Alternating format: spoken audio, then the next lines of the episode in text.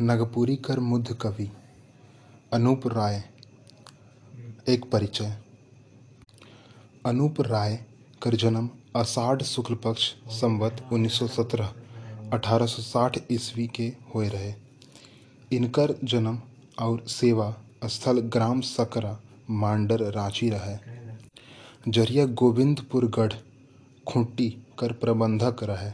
इनकर बात कर नाव सुखज राज रहे। इनकर मृत्यु कर थी। अब तक मालूम नहीं हो पाई रहे। कवि अनूप राय कर रचना, कर मुद्ध विषय विषय, रामायण कर बालकांड प्रसंग, श्रमण चरित्र, फूल चरित्र और सत्यनारायण कथा और बारह मास चित्रण है।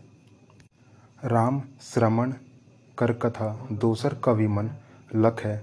अनूप राय के हो प्रभावित और अनुप्राणित कैर है।